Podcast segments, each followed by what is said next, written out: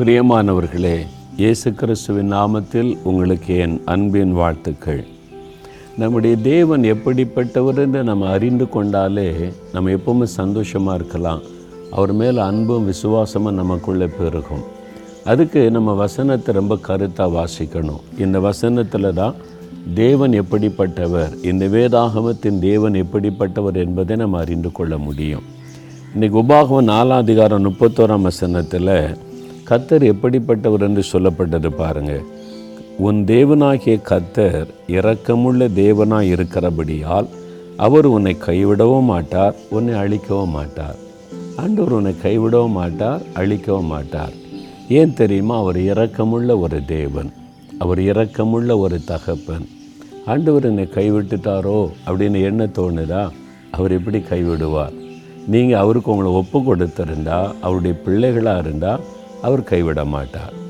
அப்போ சூழ்நிலைகள் ஆண்டவர் நம்மை மறந்துட்ட மாதிரி நமக்கு தெரியும். ஆண்டவர் நம்மை கைவிட்டு விட்டாரோ என்று என்ன தோன்றும்? ஆனால் அவர் இரக்கமுள்ள தேவனாக இருக்கிறதுனால ஒரு நாள் உங்களை கைவிட மாட்டார். அது மாத்திரம் இல்லை உங்களை அழிக்க மாட்டார். நம்ம செய்கிற ஒவ்வொரு பாவத்துக்கு ஒரு தண்டனை கொடுத்தாருன்னா என்ன ஆகுன்னு தெரியுமா? நம்ம அழிஞ்சு போயிருப்போம்.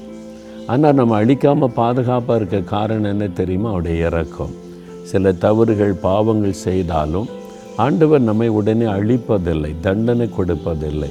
நாம் மனம் திரும்புவதற்கு வாய்ப்பு கொடுக்கிறார். என் பிள்ளை அதை உணர்ந்து திரும்பிடுவான் என் மகள் திரும்பிடுவா அப்படின்னு சொல்லி அவர் காத்திருக்கிறார்.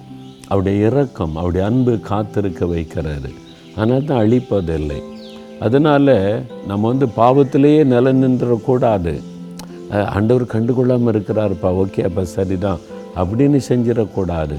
தேவன் ஏன் உடனே தண்டிக்காமல் அழிக்காமல் இருக்கிறாரு? நாம் திரும்பிடுவோம் நம்ம சரியாயிருவோம் அப்படின்னு சொல்லி அவர் காத்திருக்கிறார். அதான் தாயினுடைய அன்பு. ஒரு தாய் பாருங்கள் பிள்ளைங்க தப்பான வழியில் நடந்தால் அப்போ கோவம் வரும் அடிக்கலான்னு வரும். அவன் சரியாயிருவாங்க. நீங்கள் கொஞ்ச நாள் பாருங்கள் சரியாயிருவான். அதான் தாயினுடைய நம்பிக்கை. அதுதான் ஆண்டவர் நம்ம மேலே வச்சுருக்கிற நம்பிக்கை.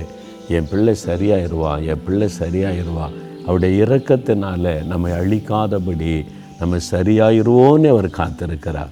நீங்கள் அதை அட்வான்டேஜாக எடுத்துக்கொண்டு கிருபை இறக்கும்னு சொல்லி தொடர்ந்து பாவத்தில் போனால் தேவனுடைய உள்ள எவ்வளோ துக்கம் அடையும் தயவுசெய்து அப்படி அவரை வேதனைப்படுத்தாருங்க உடனே உங்களை ஒப்பு கொடுத்துருங்க அவர் உடனே உங்களை மன்னித்து அணைத்து கொண்டு மகிழ்ச்சியாய் நடத்துவார். சரியா? தகப்பனே நீர் எவ்வளவு இரக்கமுள்ள ஒரு நல்ல தகப்பன். எங்களை பாவத்திற்கேற்ற தண்டனை கொடுத்து அழிக்காதபடி நாங்கள் மனம் திரும்புவோம் என்று காத்திருக்கிறீர். நாங்கள் சரியாகி விடுவோம் என்ற நம்பிக்கையோடு இருக்கிறீர். என்னுடைய வாழ்க்கையிலே கூட சரிபட வேண்டிய காரியத்திற்காக ஒப்பு கொடுத்து நான் ஜெபிக்கிறேன். உம்முடைய இறக்கம் அன்பினால் என்னை பரிசுத்தப்படுத்தி மீட்டுக்கொண்டு சரியான பாதையில் நடத்தும். இயேசுவின் நாமத்தில் ஜெபிக்கிறேன் பிதாவே. ஆமேன் ஆமேன்.